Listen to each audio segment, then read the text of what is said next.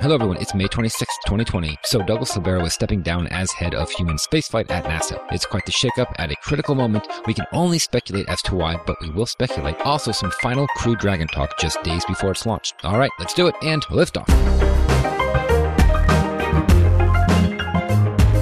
And we've cleared the tower. Welcome to episode 262 of the Orbital Mechanics Podcast. I'm David. I'm Ben. And I'm Dennis. So apparently you want to talk about Avatar, the last Airbender. Yeah. I mean, I will take an opportunity to talk about Avatar anytime I can get it. But Avatar got added to Netflix this week.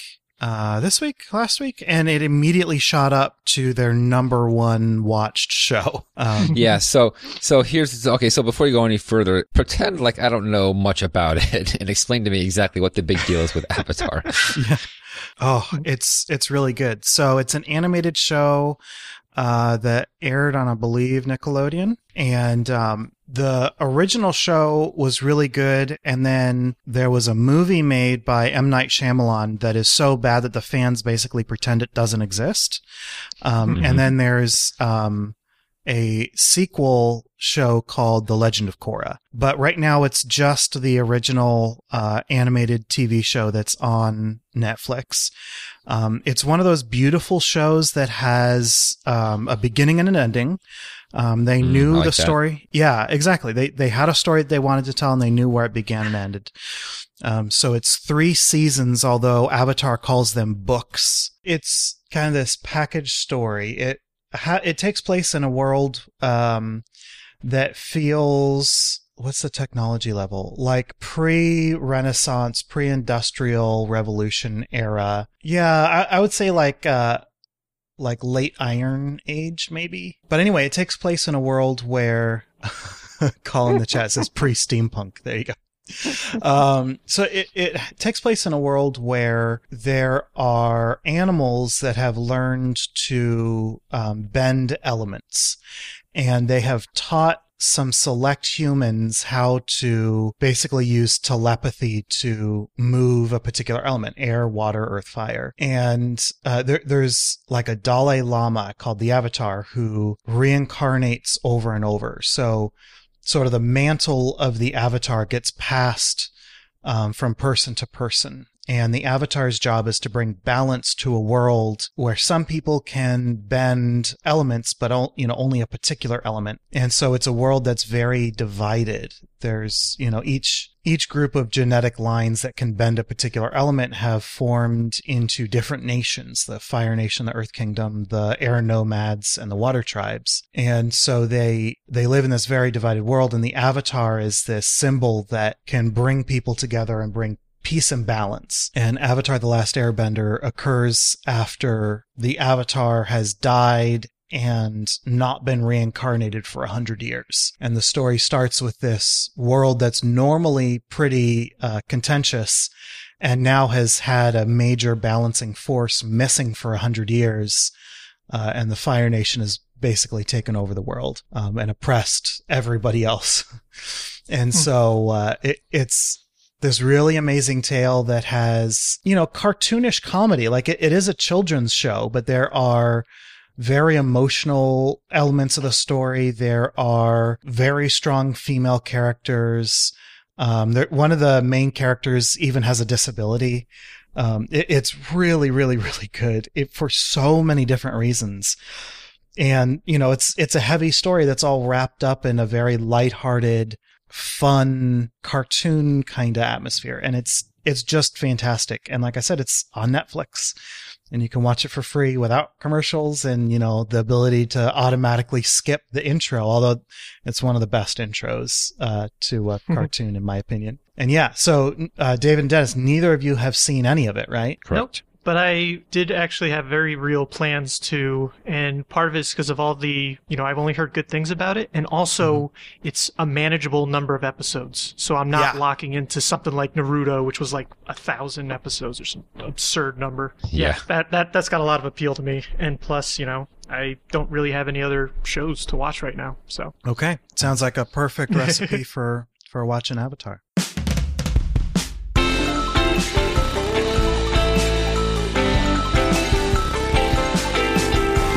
So, in the news, Loverro quit. quit or was let go? I thought no, he maybe quit. Was he quit. He stepped down, yes. Because I thought maybe he was, I mean, is this one of those things where he was politely asked to step down, or was this completely of his own volition? It is not clear, but I suspect it's of his own volition. The way that he's talking about it, it sounds like it was his choice. But yeah, so he... Well, first of all, we should explain who he is, because he has one of those long NASA titles. So he's the director of human spaceflight. Did I get that right? I'm going from memory. Was, right? But yeah, I believe that's correct. So for a little bit of background, Gerstenmaier held the position previously, and he retired in October. Dennis, you wrote booted in the show notes. I don't think that's right. Didn't he retire, or he was demoted? He was demoted. I thought he went to go work for the administrator. But I think that was the idea. They booted him out of that position. I don't think that was his choice. So they kind of gave him a demotion to a different position, and then he kind of, you know, it was almost like a formality, and then he held that there for some number of months and then retired. That's how I'm remembering it. And I misremember things wrong. But that was such a big news item. It wasn't just that he was retired, but that he was somebody who had been there for so long, and he was kind of ignominiously moved out of that position. So Bridenstine said 2 days after he was reassigned, "We're moving to a new era in human spaceflight where the administration is interested in going fast. We're interested in doing things in a different way. And I believed it was important to have new leadership at the top of the Human Exploration and Operations Mission Directorate." So, yeah, maybe not. Booted seems a little... provocative?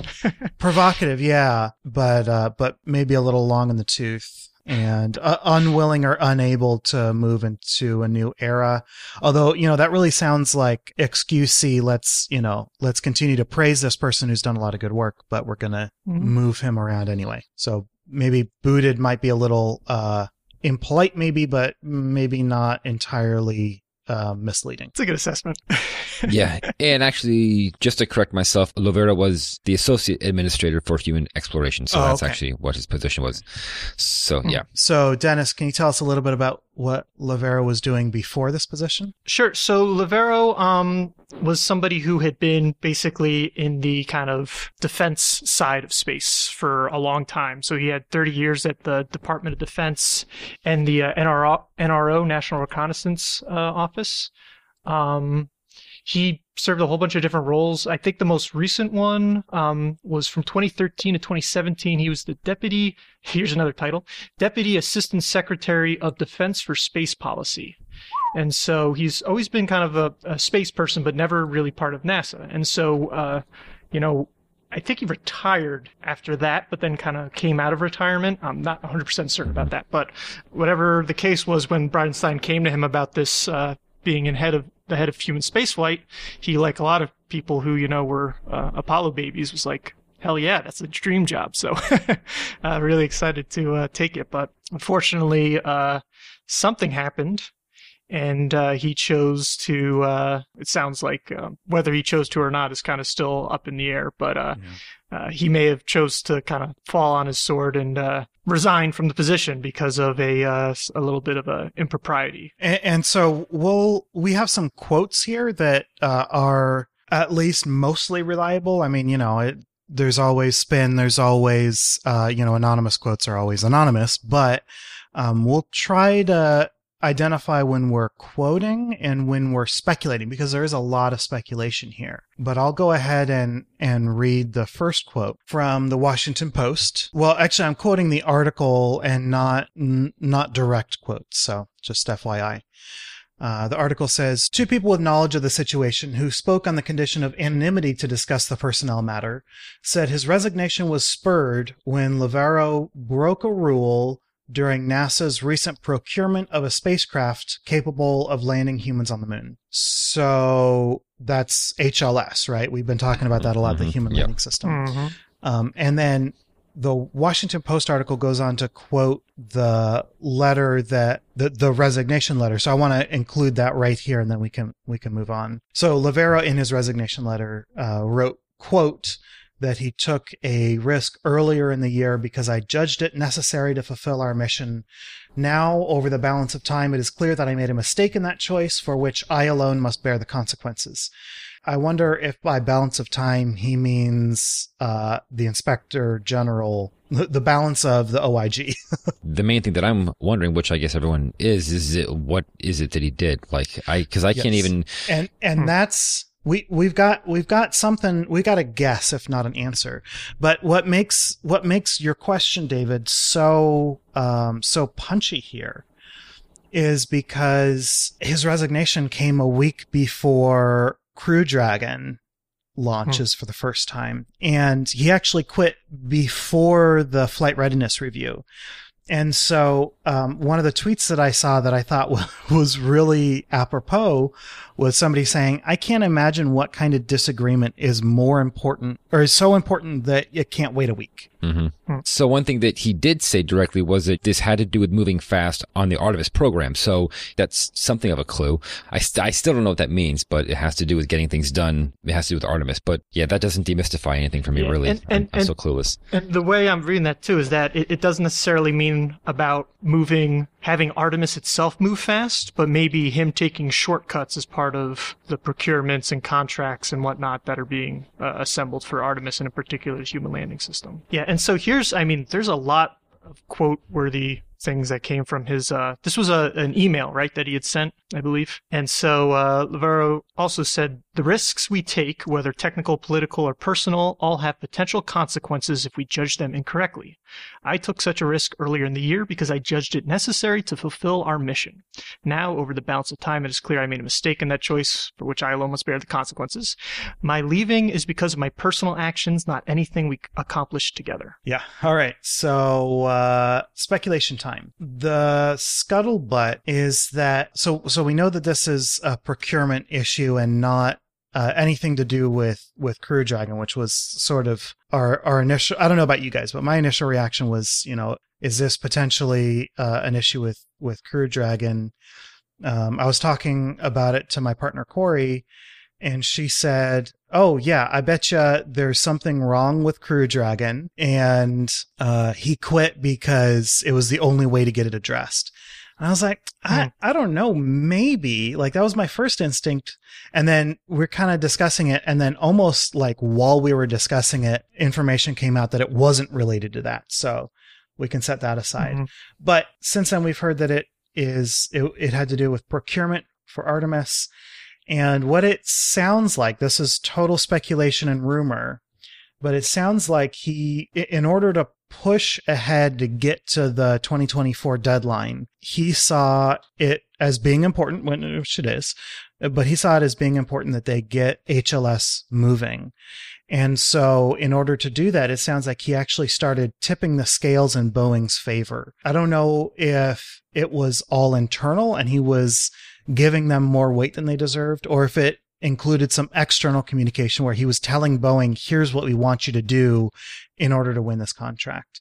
But it sounds like he was pushing for Boeing to complete either HLS or something that's closer to Earth, maybe in getting HLS ready to launch. Oh, okay, here we go. So Ben Hallert is in the chat, and he says, rumor I heard was that he believed an integrated launch, aka Boeing all the way, was the most likely to hit the 2024 goal. That sounds pretty reasonable. So that's not, pushing for your preferred launch configuration isn't a bad thing, but apparently he stepped over the line and broke some sort of procurement rule. Ben, I think I saw you call it blackout rules. And so, we don't know. But that seems to fit all the data that we can see. So Ben says he wasn't the one who said blackout rules. Now that I think about it, I think that might have been Richard Durden, one of our producers. So yeah, Ben says if he communicated details of the other bids to Boeing to try and get them a better bid firm. To get a better bid from them, that's bad. Yeah, if that's what he did, that's really horrible. Yeah. And then Sam in the chat, I got a good quote. Again, or all speculation, but Sam says, remember the original Commercial Crew announcement where they all weren't supposed to know beforehand, but supposedly the Sierra Nevada folks all looked really glum from the start of the meeting. So, yeah, it sounds like there might have been some some talking behind channels, at least on that side. And so that makes talking to Boeing make a little more sense. Although I would think, though, given the nature of all this, was less of a him choosing to kind of, you know, I'm thinking he was asked to step down. I think somebody sat down and said, look, you can't walk away from this unscathed. You really got to resign. Yeah, I think, like, I don't think that it's likely that he went, oh, you know what? I shouldn't have done that. And, like, realized, oh, Ben says he resigned, quote unquote, resigned, not resigned. Yeah, well, I think it was more likely a heavy implication, like somebody said, hey, we just realized what you did. Just FYI, we know. And then he resigns. I mean, I'm kind of splitting hairs here, but I'd be a little surprised if they said, we found out, now leave. I think it was probably like he realized that somebody knew what he had done. And I think the least likely explanation here is that he knew that it was, or he didn't realize it was wrong from the beginning. And then he self-discovered that he had done something wrong. I think he likely got caught doing something. So, yeah. Mm-hmm. So where do we go from here? Well, from here, somebody has to replace him, and apparently, and I don't know if is this just like temporary, because he's currently being replaced by Ken Bowersox, who we talked about before. He's a former astronaut. I don't know if that's a permanent position for him though, but for right now, that is what he's doing. He's currently, or I guess was, the Deputy Associate Administrator for Human Exploration. So now he's Associate Administrator for Human Exploration. The acting Associate Administrator. I don't know if he's acting. I'm assuming he actually took the mantle on, but yeah, so he's moved up one. Okay. And Ben Hallert in the chat has a good point. We're approaching an election. All of this could be a moot point very, very soon. We may see a lot of positions change at the end of the year. But I think that the big deal is Bowersox is now in charge of this launch, as it were, and I think it's absolutely insane that Loverro quit right before this launch. It seems like that is something could potentially put people's lives at risk. So I'm assuming that either he was hustled out real damn fast, or he was confident enough in his staff that he felt like it was okay for him to take off, which wouldn't be shocking, because he was. It seems like he was really focused on Artemis, and maybe he wasn't having such an active role in Commercial Crew. I don't know. That's a total guess. My own pure speculation is that, given, I think, the prestige that goes with of holding this position the first time, right? U.S. is, this is only the fifth vehicle, right, that Americans have basically launched off of, class of vehicle from U.S. soil, and getting, again, I think he was ousted. And that happening so shortly before launch, I think, coming from an administration bigger than NASA, right? I'm talking about the entire U.S. administration, has a history of kind of humiliating people. And so I wouldn't be surprised one bit if that was part of it. But that's my speculation there. I think you're not entirely barking up the wrong tree, but I would be really surprised if this came from the White House or, outside of NASA, because we know that the White House really does not mind a little bit of insider trading, as it were, and the Hill literally is okay with insider trading at the moment. So that would be a little surprising. But yeah, the timing definitely does feel like it's a, hey, you don't get this feather. You don't get to say I presided over this launch before my retirement. Yeah, it could be. It sounds like a just so story I'm kind of making up, but since we're speculating, I want to throw that out there in case I'm correct. Yeah, that's an interesting speculation. I'm happy to put you down for that one. Well, I have no further speculations. Okay. So we can go back into the realm of reality here. Yeah. So one thing that kind of came out of this was a quote from Bridenstine, as well as somebody else, highlighting that for the human landing system, we had talked about them down selecting to one or two companies ultimately, right? They've got the three right now: Dynetics, the Blue Origin's team, and then SpaceX. And so Bridenstine and others were reporting that they probably won't down select below two to kind of keep things sustainable, to have options and contingencies if one is falling behind and the other, very similar to what kind of is happening with Commercial Crew, right, between Boeing and SpaceX. And so I thought that was neat to have two companies at the end of the day making it through the HLS selection process. Yeah, I'd be shocked if SpaceX wasn't one of them, because SpaceX is going to be doing this development anyway, so it seems like kind of a freebie to keep them in. And then the question really is it going to be Dynetics or the national team? And we've already voiced our opinions on that, but that's going to be interesting. Well, I guess, would it be a freebie to keep them in, or I guess it would be a freebie to not include them because they're going to do it anyway. and then bring them back in later. Yeah. I hear what you're saying, but you get what I'm... Yeah, I do. Let's move on to Crew Dragon. We're going to talk about a few things, but first we're going to talk about the various abort modes for Crew Dragon. And this is something that was pointed out to us by Andrew Zdanowicz, who is a listener of the show. There's an article in NASA Spaceflight, which points out that there are 8 distinct abort modes, which actually are subject to change in the future because they need to shake this, what is it, like shake it out, shake it down, whatever it's called. Like work out exactly how this will all work. Yeah, but how cool is that? So there's one mode on the pad that's called 1A. Actually, just a little... 1A is at takeoff. Oh, I see. Okay, thank you. So yeah, I think most of our listeners will be familiar with at least the idea that Shuttle had multiple abort modes, and they all had like sentence fragment names pretty much. Abort to orbit, abort once around, return, RTLS, return to launch site, all these different things. But SpaceX is a little more pragmatic. They've got 1A, 1B, 2A through 2E. And so I'm not going to get too detailed, but each regime kind of has a couple of minutes in which you kind of reside in that window before moving to the next one. So Dennis, if 1A is at launch, do you know what the pad abort mode is called? I did not see the name of that.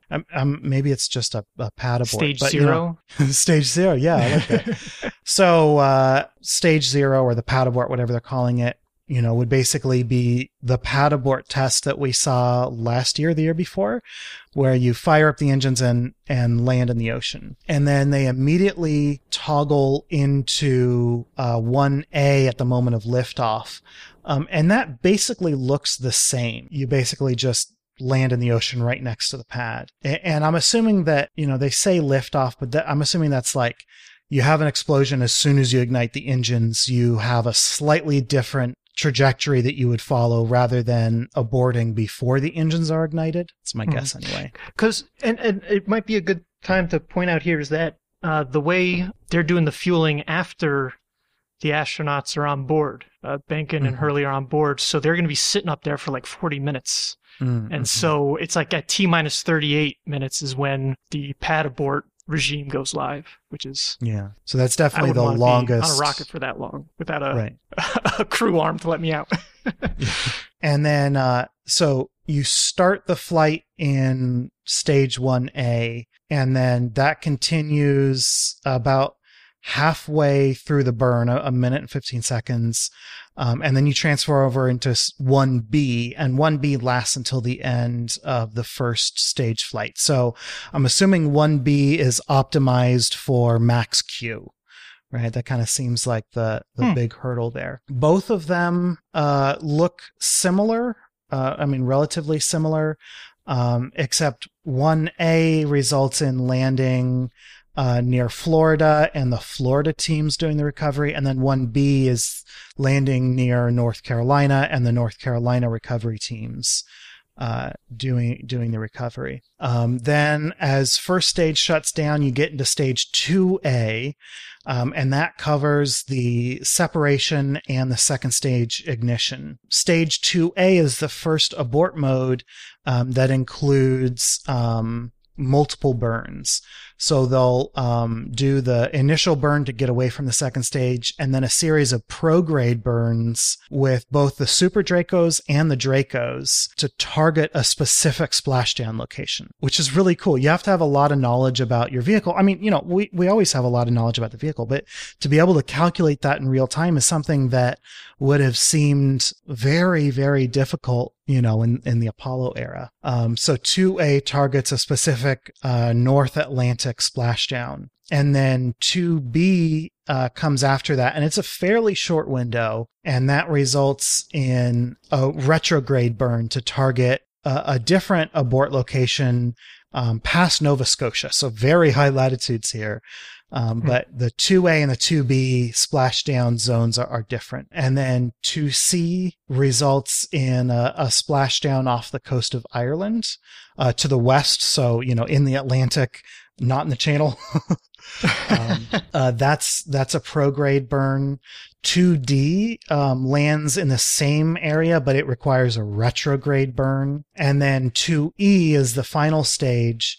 And that's just the last little bit of the ascent to orbit. And 2E is really fun. That's an abort to orbit, where it has enough power to get to orbit in a lower orbit, but a safe orbit. And if you do a 2E abort, it's a successful mission. It's a partial failure because you can still go to ISS. And it's really interesting to me that 2D targets a landing as soon as possible instead of aborting to orbit without enough fuel to get to ISS. You know, the decision there, I assume, is if we're not going to ISS, we want to have people in space as little as possible. We want to have the lowest speed reentry that we can. And so instead of going up to orbit, you know, collecting our senses, loosening our collars back up after we've been, you know, going blue, let's just immediately abort back to the ground. But I love 2E. I love abort to orbits. You know, the only shuttle abort that ever happened was an abort to orbit with a partial failure, right? They had to abort, but they were able to continue their mission. And I think that's pretty darn cool. Mm-hmm. In that instance, it was because they had lost an engine. Was that it? I can't remember.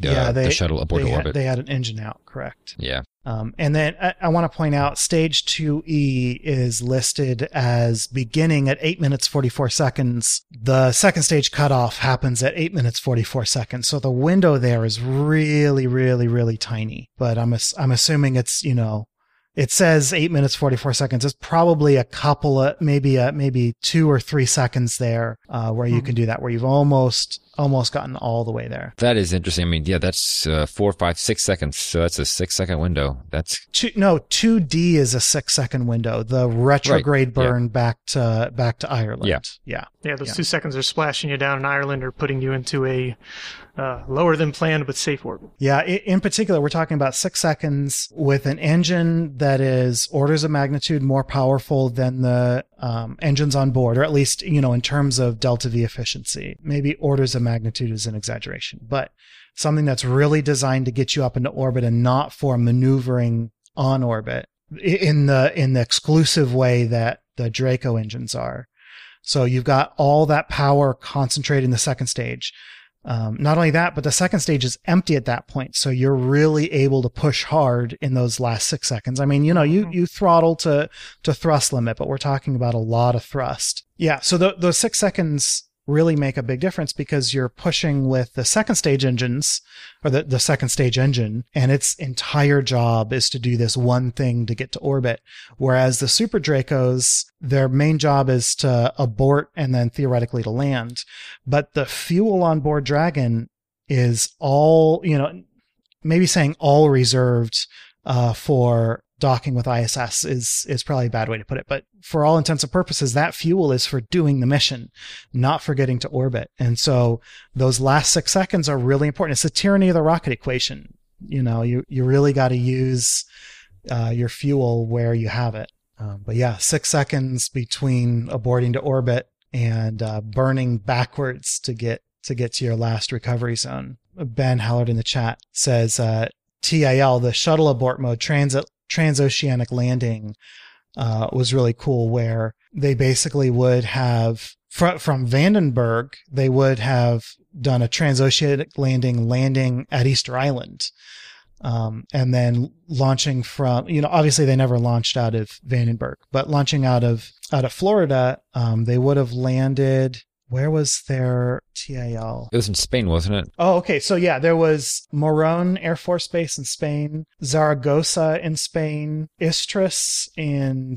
France, and then they were considering Gambia and Morocco as potential alternate transatlantic abort sites. So one interesting little tidbit of information is that the last time a new spacecraft, and by new we mean a newly designed spacecraft, had launched a human into space was in 2003 when Yang Liwei had launched aboard the Shenzhou 5. So that took me by surprise. That's been like, think about what you were doing in 2003. That's how long ago it was. I mean, yeah, well, then one technical amendment might be the Virgin Galactic. Yeah, but those aren't orbital spacecraft. So this is orbit. The last time anyone was put into orbit was 2003 by a new spacecraft. Because, yeah, it's just been Soyuz, Shuttle, and I think that's it, right? Or am I missing one? Oh, no, I think that's it.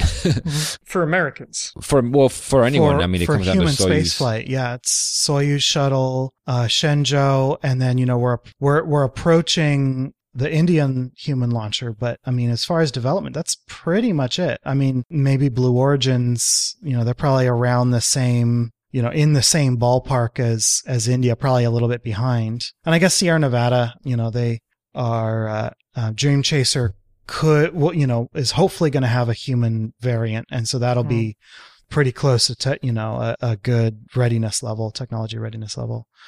But, yeah, that's just screaming to have a crew person in there, at least. I know. Yeah. The child of Shuttle. Aesthetically speaking, don't at me. So before we actually see the launch, I think there are two more things that we need to talk about. First off, planetary.org had a great article. This was written by Casey Dreier, and the headline is NASA's Commercial Crew Program is a Fantastic Deal. 2 spacecraft for less than a Project Gemini. That's pretty cool. So I just wanted to read off some numbers here real quick. Obviously, out of the Apollo run-up, Mercury, Gemini, and Apollo, Apollo was the most expensive. An Apollo CSM, the development costs adjusted for inflation, the development costs to NASA were $30.9 billion. Shuttle was $27.4 billion. Orion is $23.7 billion so far. Crew Dragon is $1.7 and Starliner is $2.8 billion. So this is a fantastic deal. Yeah. And then there's another set of numbers, the per seat cost adjusted for inflation. These are calculated by the total cost of program operations to NASA divided by the number of astronauts flown during that period. So again, Apollo was very, very expensive. Apollo just going to low Earth orbit, Casey has calculated as $390 million per astronaut. Shuttle was better, $170 million. Soyuz is even better, $90 million. And then we go back up to get to Orion, which is looking at $291 million. Even though Orion hasn't flown humans yet, that's the way Casey has calculated it out. So then let's get to the deals. Crew Dragon is looking at $60 to $67 million per seat, and Starliner is looking at $91 to $99 million per seat. So Starliner looking like it's going to be more expensive than Soyuz. Still, it's really good to have diversity. The cost will hopefully come down as it flies. And it's, you know, it's even if it was hard capped at, you know, $91 million and just $1 million more expensive than a Soyuz seat, still good to have diversity. It's still good to have redundancy there. But Crew Dragon, $60 to $67 million as calculated by Casey Dreier. That's pretty freaking good. I'm wondering what goes into those calculations because it seems like something like Crew Dragon should be cheaper than that, but I don't know what constitutes a cost. You know what I mean? Like, is that how much NASA spends for the whole mission, or is that how much it costs like SpaceX? Because I don't think that's how much. So this is all in terms of NASA's expenses. So Starliner and Crew Dragon, they calculated the per seat costs by taking the total contract value for operations divided by the maximum 24 seats that the contract might be extended to. So the lower range is that, then the upper range reflects the inclusion of NASA's program overhead. And then the Soyuz was just the straight ticket price, from NASA's most recent purchase in 2020. Ben Hallert in the chat points out that Axiom is paying $55 million per seat for their SpaceX contract. And, you know, of course, Axiom is the private space flight booking company. Okay. And then one more thing before we as a fandom arrive at the launch and actually seeing that. Discovery is putting out what looks like a very entertaining documentary It's called Space Launch Live: America Returns to Space. So it's Discovery and Science Channel are doing that because they're owned by the same company. So they're going to be doing live coverage, on cable or satellite, however you watch Discovery and Science. They're going to do live coverage, and then before that, they're going to be airing a documentary. The documentary is called NASA and SpaceX: Journey to the Future. That's going to be airing May 25th at 9 p.m. Pacific time. Oh, it says PTET, so I guess there's going to be two different airings. Or PTET is 9 p.m. Pacific. I never understood the way that cable channels put their right. their hour formatting. But anyway, May 25th at 9 p.m. PT/ET on Science and 10 p.m. PTET May 26th on Discovery. So basically, they sent a film crew into NASA and SpaceX facilities. They're going to be airing like tours or, footage at least of launch control. They're going to be doing interviews with Elon Musk, Bridenstine, and Behnken and Hurley. The article that I found this in, there'll be a link in the show notes. It's a Deadline article. It says the documentary reveals behind the scenes action with the teams of SpaceX engineers, NASA employees, and scientists as they fulfill the SpaceX mission to, quote, fly, test, and fix their way to the ISS. And so the really cool thing is that they're going to have the really cool thing is that it's interviews and footage of these facilities. Also cool is that during the live launch coverage, Adam Savage and Mark Rober from YouTube are going to be co-hosting. And then they also say that Katy Perry and maybe other people are going to be there. They're also going to have what they call a quartet of current and former astronauts, as well as Bridenstine, kind of doing a panel. So it'll be Chris Cassidy, Bridenstine, and then I don't see the names of the other two astronauts. But, it is corporate cable coverage. Oh, I see. James Sutherland in the chat points out there are two different channels, Discovery East and Discovery West. So it is 9 p.m. and then 10 p.m. local, depending on, I guess, local if you're in one of those two time zones. So yeah, if you have cable, you probably understand this better than I do because I don't think I've ever lived in a home that actually had cable. But yeah, there you go. It's cable TV, so it's not going to be super amazing, but exclusive footage, at least always is... provides little pieces that you can pause on and look at, even if the words being attached to it aren't particularly insightful. And also, it's Mark Rober and Adam Savage. Like, they are so entertaining and so fun. They're probably not going to be saying anything new. And I'm assuming that the panel of four people isn't going to be saying anything new, but it's going to be interesting. It's going to be fun. It's going to be entertaining. So why not? Four short and sweets this week. What's the first one, Ben? I'm really happy about this one. WFIRST has been renamed after a pioneering woman astronomer. Jim Bridenstine announced that WFIRST, a Hubble-like telescope with a larger field of view, has been renamed the Nancy Grace Roman Space Telescope. Roman, whose key astronomical research distinguished different populations of stars in our galaxy, was the first woman executive and first chief astronomer at NASA. She led an initial effort in the 1960s to develop a large space telescope that would ultimately become Hubble, thus cementing her legacy as a crucial figure in making Hubble Space Telescope a reality.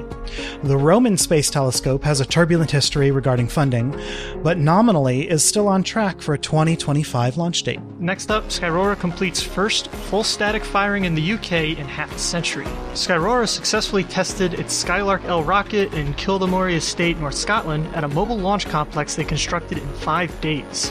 The test followed 3 hot fire tests of the hydrogen peroxide and kerosene engines before they were integrated into the vehicle for the full static firing. In addition to the vehicle, the test validated the mobile launch complex's ground equipment and performed over 100 operations, including fueling and defueling. Skyrora hopes to launch the suborbital Skylark L as early as spring 2021 and the orbital Skyrora XL by 2023. And then next up, Northrop Grumman gets a Space Force contract.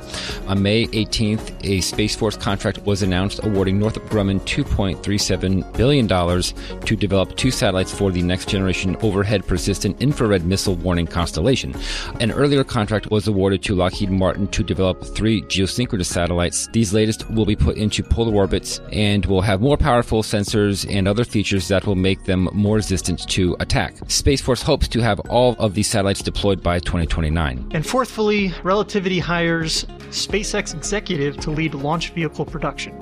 Relativity Space announced that it is hiring SpaceX's Zachary Dunn as its new VP of Factory Development, leading a team focused on delivering the first Terran-1 launch vehicle and scaling up production. A propulsion engineer at SpaceX since 2007, Dunn became the company's senior VP of propulsion and launch in 2018. Relativity, known for the goal of 3D printing nearly their entire launch vehicle, had earlier announced plans to move into a larger building in Long Beach, California, and set up a production line in Stennis, Mississippi to scale production.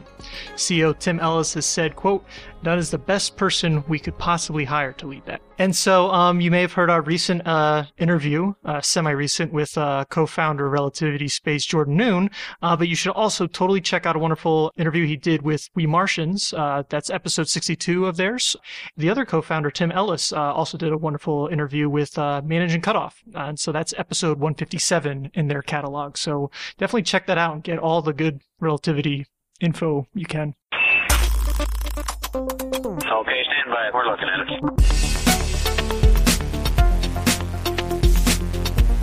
Questions, comments, and correction burns. So we have a couple things this week. First one is an interesting tweet from Ben Hallert. Yeah, this is really good. This is a continuation of the discussion that we had last week about Orion going into a near rectilinear halo orbit around the moon instead of a lower orbit.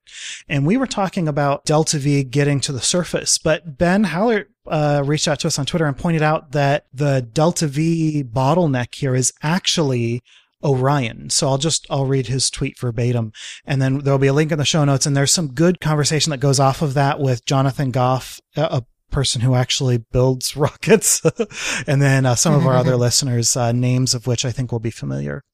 But anyway, Ben says the reason Artemis 3 would use NRHO is due to a performance limitation of Orion. It has much less Delta V than Apollo CSM, the command and service module, because SLS ICPS, the SLS with the interim cryogenic propulsion stage, SLS ICPS has a much less Delta Yeet, or being funny, or Delta V, than SLS EUS, the expanded or the exploration upper stage, or SLS EUS or Constellation. And then here's a killer joke that I have to include. NRHO could be called the Alabama orbit because it's an SLS crutch. So I think that's this is a very humorous tweet, and I appreciate all the silliness that went into it. But it's actually a really good point. We were talking about, why go to NRHO when your lander can save some Delta V if you go into a lower orbit. And it's because the lander was already designed to land from NRHO. It's supposed to be landing from Gateway.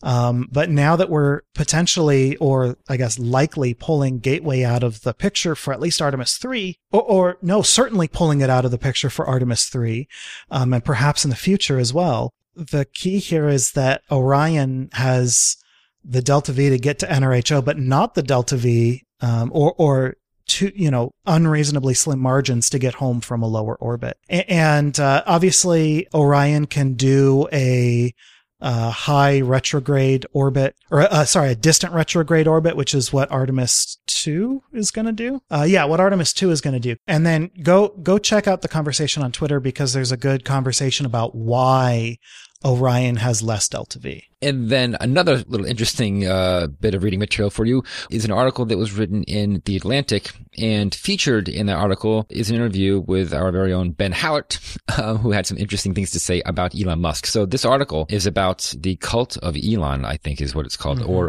the cult of Elon is cracking, which I'd say that's fair.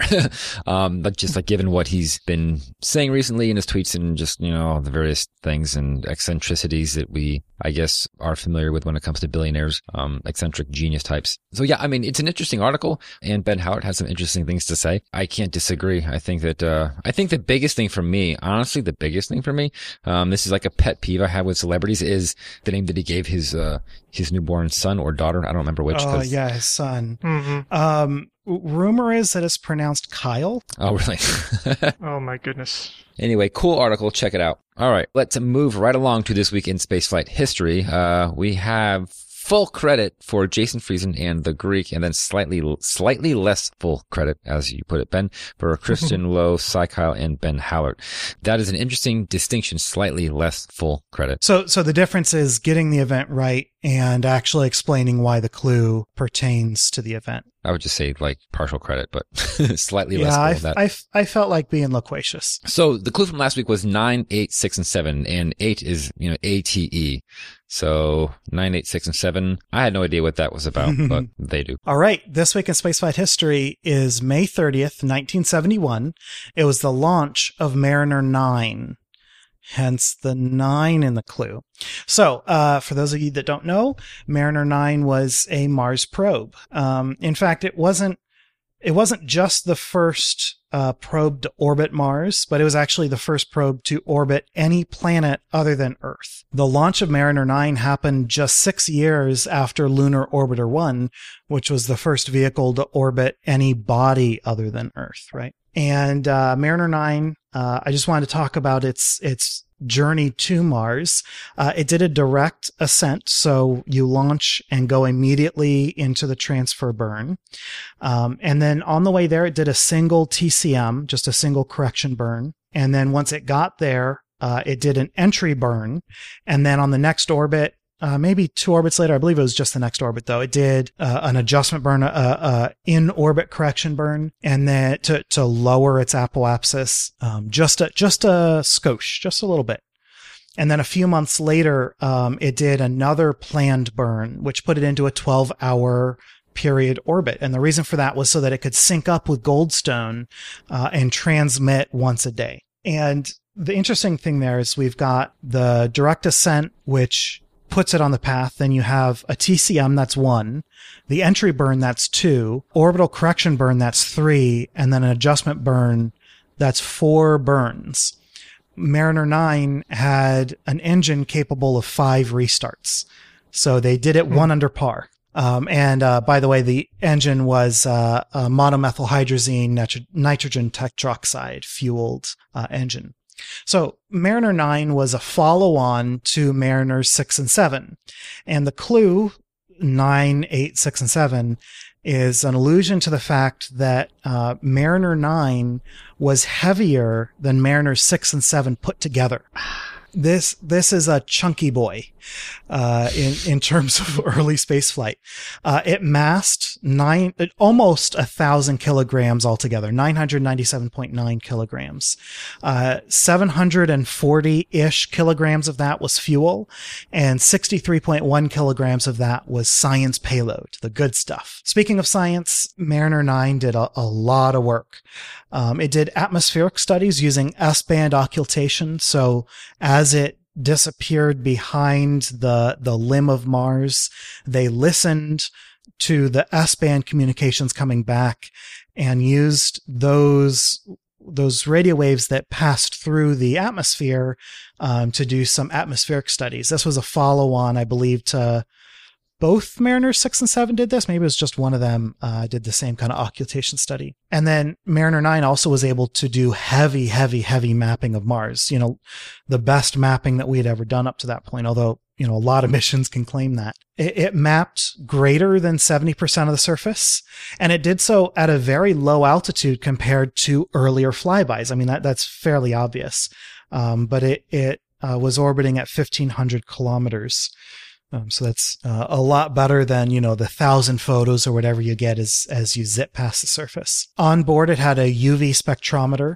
It also had an infrared interferometer spectrometer. I don't know what the difference between an interferometer spectrometer and an interferometer are. I haven't heard it in that context before, but it might be something where there's tunable spectrometers where it has to do with having two kind of plates, and you adjust that separation to pick out certain frequencies. But doing spectroscopy with interferometry somehow. And I believe that was mostly used to look for tectonic activity, to look for hot spots, narrow bits in the crust. Of course, you know, there aren't any of those anymore. And then there was also a visual camera, which had a resolution of 320 feet or 98 meters per pixel, which is nothing nowadays, but like going from telescope viewings and a couple of quick pass-bys to be able to map 70% plus of the surface. That's really fantastic. And then also there was kind of a bonus experiment, just like the atmospheric occultation study didn't require a dedicated instrument. Similarly, they mapped the gravity field using orbital dynamics, kind of something that's, you know, a standard thing to do, but it's also worth talking about because we had never been able to study the orbital or the lumpy gravity field in this way before. Now, Mariner 6 and 7 were a twin mission, you know, kind of a Gemini mission. So Mariner 8 was supposed to fly as sort of the second twin to Mariner 9, just like Mariner 6 and 7 were twins. However, if you remember, Mariner 8 failed on launch. I don't have plans to do a Mariner 8 this week in spaceflight history, so I thought I'd talk about it here because it's really interesting technically in a way that the highly successful Mariner 9 isn't, if I can say that. Mm-hmm. So both Mariner 8 and Mariner 9 launched on Atlas Centaur.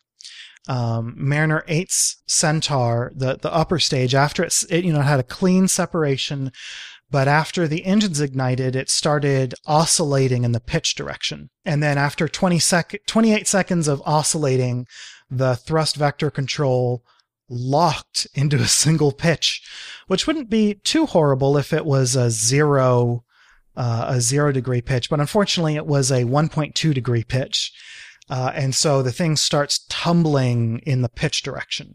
So not only is, you know, that tumble a good indication that you're not going to space, it also had an early engine cutoff due to fuel starvation as the fuel is sloshing around. Now, the question is, why did this happen? We know the proximate cause, but we don't know the distal cause. We don't know the root cause, but we have a pretty darn good guess that satisfies all the data that we collected.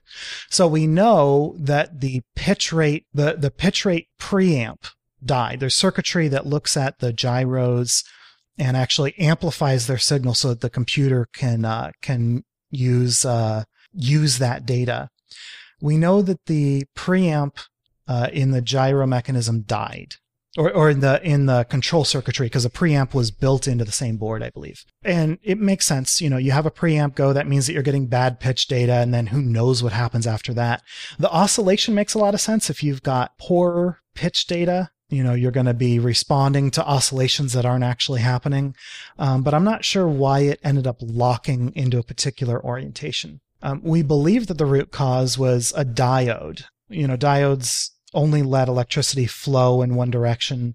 And in this case, not only was it, I think it was not only protecting flow in the wrong direction, but also acting as a flow limiter. So acting as a resistor when I mean, it's electronics, like it's all a mystery. I could call in Joe Barnard and he could explain it the best way he can, and I still wouldn't understand it probably. But anyway, there's a protective diode on the board. And the belief is that diode was inactive, and it seems like it likely happened during either installation or repair of the control board. And since it was damaged, it means that the control board tested correctly, right? This wasn't a failure that could be caught by, you know, better testing. Just I mean, obviously, if you test every single component, that's okay. But the testing that they had, they followed, and the testing that they had couldn't have caught this issue. But with that component down, it means that the board looks like it operates properly on the ground, but when on orbit, there are transients that happen. You know, the power is a little dirty. One of those transients, it's believed, shorted out other components on the board and just made things worse and worse. So maybe the oscillation to TVC lock, both of those were caused by two different transients. So what do? Your first vehicle has a failure on launch. Your second vehicle, you better be darn sure it's not going to do the exact same thing. So the first thing they did was they pulled Mariner 9 into a test lab and did radio interference testing just to make sure it wasn't a problem with the spacecraft. Then they eliminated the spacecraft as the cause. So they started digging more. They found the issue. They tracked it down to the control board, and they actually had Convair, the supplier, build a new rate gyro package, test it really thoroughly, and then they replaced what might have been a perfectly fine gyro package on 9's Centaur. But they replaced it anyway out of an abundance of caution. So back to Mariner 8, or I'm sorry, back to Mariner 9. It arrived at Mars on November 14th, 1971. And if you remember your Mars history, one of the largest planet-wide dust storms we've ever seen was taking place at that time. And so they couldn't begin imaging the surface until January of 1972, the next year. And while the storm sucked, because this was a fairly short mission, we'll talk about the end of the mission in a little bit, while it shortened the mission, it did actually contribute to science. It allowed us to do some height mapping of the surface that we wouldn't have been able to do directly before, right? There were no stereoscopic images taken where you're bouncing back and forth to take photos of the ground from two different angles. Presumably, since you're orbiting multiple times, you're going to photograph the same feature multiple times. And I think it's reasonable to think that you might be able to get some sort of stereoscopy out of those multiple photos, but it's not the intentional height mapping that we would like to do. And there wasn't any radar for height mapping either. But with the storm happening, as it settled down, of course, the dust settles down to the dirt, to the Earth, to the Mars. It settles down to the surface. And so we could see the tallest features poking out first. Now, of course, Olympus Mons, it's pretty darn hard to cover. It's the largest mountain in the solar system. And the tip of Olympus Mons was visible, I believe, as soon as Mariner 9 got there.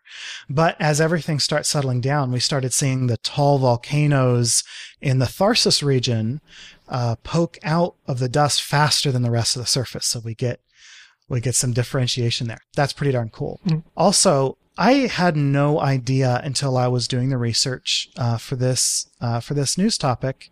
Did you guys, Dennis, of course, you probably knew this, but David, did you know that Valles Marineris is named after Mariner 9? Nope, I did not. Although it stands to reason. I don't know why I didn't just put that together myself. Because, I mean, what other reason would there be for naming it that? So, yeah, that makes sense. But no, I didn't know. I actually did know that. Yep. Your assumption isn't unfounded. Yeah, that's pretty cool. And David, I think the reason that it never occurred to me is because I've heard the name Valles Marineris over and over and over and over to the point where it doesn't mean anything anymore. It's just sounds. Right. And so I never had that fresh look where I could think about it. Anyway, end of the mission. I told you I was going to get here eventually. They began imaging in January 1972. They retired the spacecraft on October 27th, 1972. The limiting factor here was the nitrogen in the RCS system. And so they, shut the spacecraft down and left it in orbit. Now, I mentioned that it was in a pretty high orbit, 1,500 kilometers. Since 1972, it's been slowly deorbiting, but it's still up there. There are still children being scared around Martian campfires talking about the all-seeing eye that some say is still in orbit. It's not expected to deorbit until after 2022. When they first shut it down, they were actually assuming an earlier deorbit sometime this year.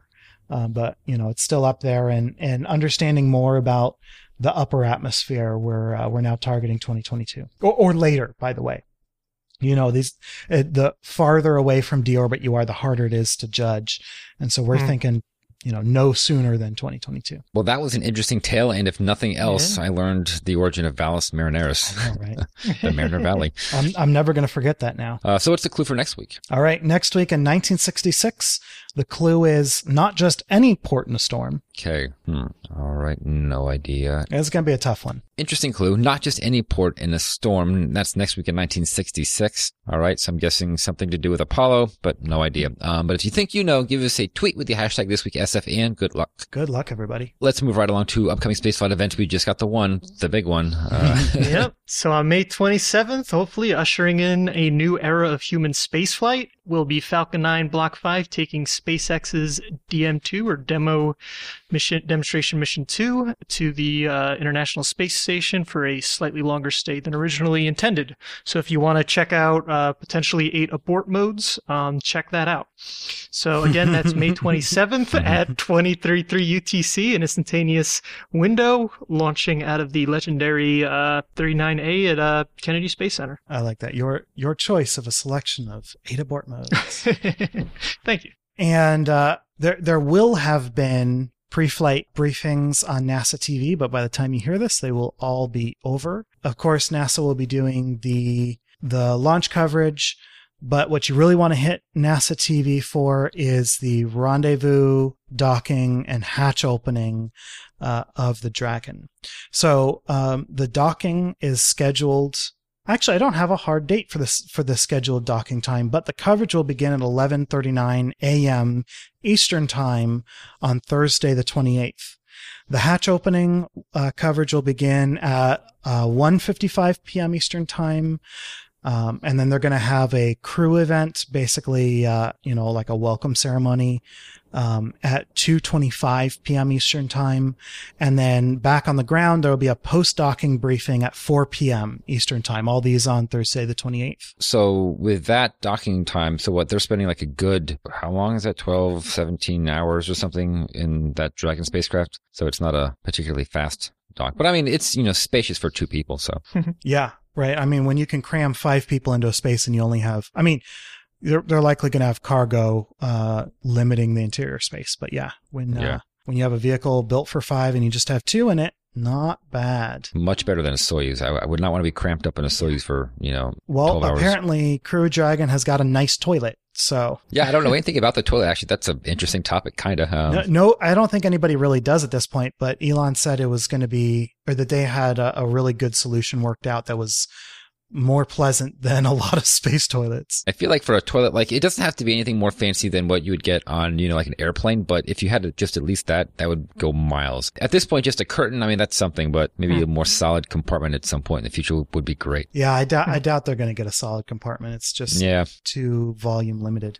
Yeah. Anyway, so that is your upcoming spaceflight event. And with that, time to deorbit the show. So we would like to thank Ronald Jenkins and Tim Dodd for our music. We record live on Sundays at 9 a.m. Pacific, 12 p.m. Eastern. Thank you so much to our $5 and up Patreon supporters for joining our recording sessions and helping us make correction burns on the fly. If you want to support the show as well, please leave us a review wherever you listen, or visit theorbitalmechanics.com/support for our Patreon campaign, affiliate links, and other resources. For more information on this episode, such as show notes and other links, visit our website at theorbitalmechanics.com. Be sure to check out our store for mission patches, t-shirts, and hoodies. You can join our Discord for free during social distancing. Check out our Twitter or Reddit for links. We're Orbital Podcast on both, and you can talk directly to us by emailing info@theorbitalmechanics.com. So we will see you next week on Orbit. Until then, later. Bye, everybody. See you.